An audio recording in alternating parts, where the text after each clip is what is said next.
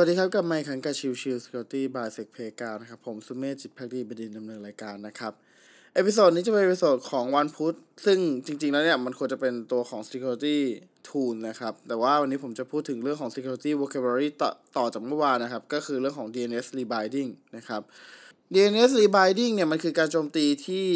เป็น time of check กับ time of use จริง ๆ นะครับ คือในลักษณะของตัว rebinding เนี่ย หมายความว่าตอนที่มันทำการ resolve name ครั้งแรกนะครับ ในการที่จะ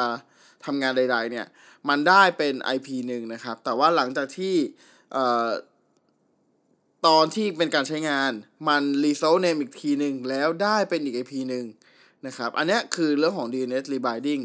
อันนี้ผมอ่านแล้วก็ได้ทำตอนส่วนของ SSIF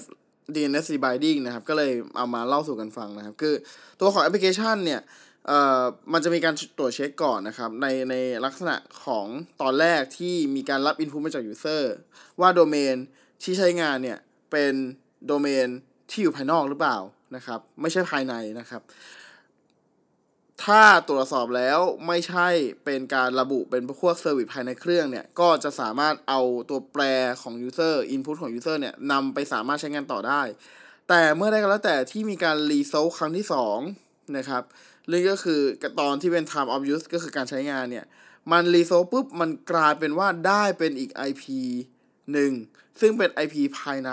มันก็เลยกลายเป็นว่ามันจะสามารถใช้ช่องโหว่นี้ในการที่จะ พยายามเข้าถึงตัวของ local service หรือ local application ได้นั่นเองนะครับ อันนี้คือตัวของ SSF DNS rebinding นะครับ ทีนี้เราจะทำยังไงล่ะ มันจะทำยังไงให้ตัวของ DNS มา resolve ในครั้งที่ 1 และครั้งที่ 2 ไม่เหมือนกันนะครับ มันก็มีคนพยายามทำตัวของแอปพลิเคชันขึ้นมาในการทำเรื่องของการโจมตี DNS rebinding นะครับ หมายความว่ากล่าวคืออะไร ตัวของ attacker นะครับจะสร้างตัวของ DNS ขึ้นมา ซึ่งมีพฤติกรรมที่ประมาณนี้ว่า ตอนที่ result ครั้งแรกนะครับ จะให้เป็น IP ที่เป็น public ภายนอกนะครับ IP หนึ่งซึ่งเราสามารถกำหนดได้ด้วยนะ แต่หลังจากนั้นภายในไม่เกิน 5 วินาที ถ้าเราทำการ result ครั้งที่ 2 จะได้เป็นอีก 1 IP ซึ่งก็คือเป็น IP 127.0.0.1 หมายความว่าเราจะสามารถบายพาสเรื่องของแอปพลิเคชัน ในตอนเช็คได้ว่าตอนเอ่อ time of check เนี่ย เราระบุตัวของตัวโดเมนเข้าไป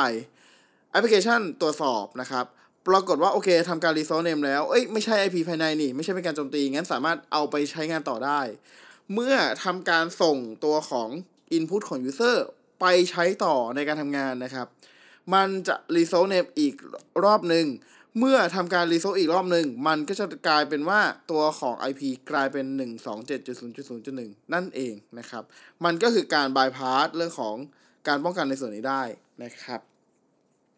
แต่ต้องบอกนะครับว่าตัวของ DNS ตรงส่วนนี้มันถูกสร้างมาโดยเฉพาะในการทำเรื่องของ DNS rebinding โดยเฉพาะนั่นเองนะครับแอปพลิเคชันที่พูดถึงไปก่อนหน้านี้นะครับ มันก็จะมีตัวที่ชื่อว่า Rebinder นะครับ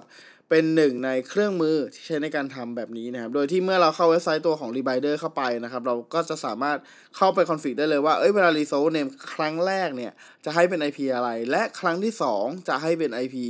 อะไรนะครับ ซึ่งโดยปกติก็คือเป็น 127.0.1 นั่นเองนะครับ เพื่อจะทำการให้ bypass ในเรื่องของการตรวจสอบตรงส่วนนี้นะครับแล้วก็จริงๆ แล้วมันมีแอปพลิเคชันอื่น ๆ อีกมากมายนะครับ ซึ่งซึ่งเราสามารถทำ DNS server ขึ้นมาเองได้นะครับเอ่อเป็น DNS rebinding server เลยนะครับสำหรับในการทำการโจมตี DNS rebinding โดยเฉพาะ แต่ว่าถ้าเป็นลักษณะของ DNS rebinding แบบนั้นเนี่ย เราต้องซื้อโดเมนมาใช้งาน แต่ถ้าเป็นตัวของ rebinder ที่พูดถึงไปก่อนหน้านี้ครับ มันเป็นเว็บไซต์ที่เขาใช้สำหรับในการทำ DNS rebinding อยู่แล้ว ขอเพียงแค่คุณมาเข้าไปที่เว็บไซต์นะครับ แล้ว มันจะ generate ตัวของ subdomain มาให้ เราสามารถนำ subdomain ตรงนี้ ไปใช้ประกอบการโจมตีลักษณะของ DNS rebinding ได้เลยนั่นเองนะครับโอเค ก็ episode นี้ประมาณนี้นะครับสำหรับ DNS rebinding นะครับ ขอบคุณทุกทุกท่านที่เข้ามาติดตามแล้วพบกันใหม่สำหรับวันนี้ลากันไปก่อน สวัสดีครับ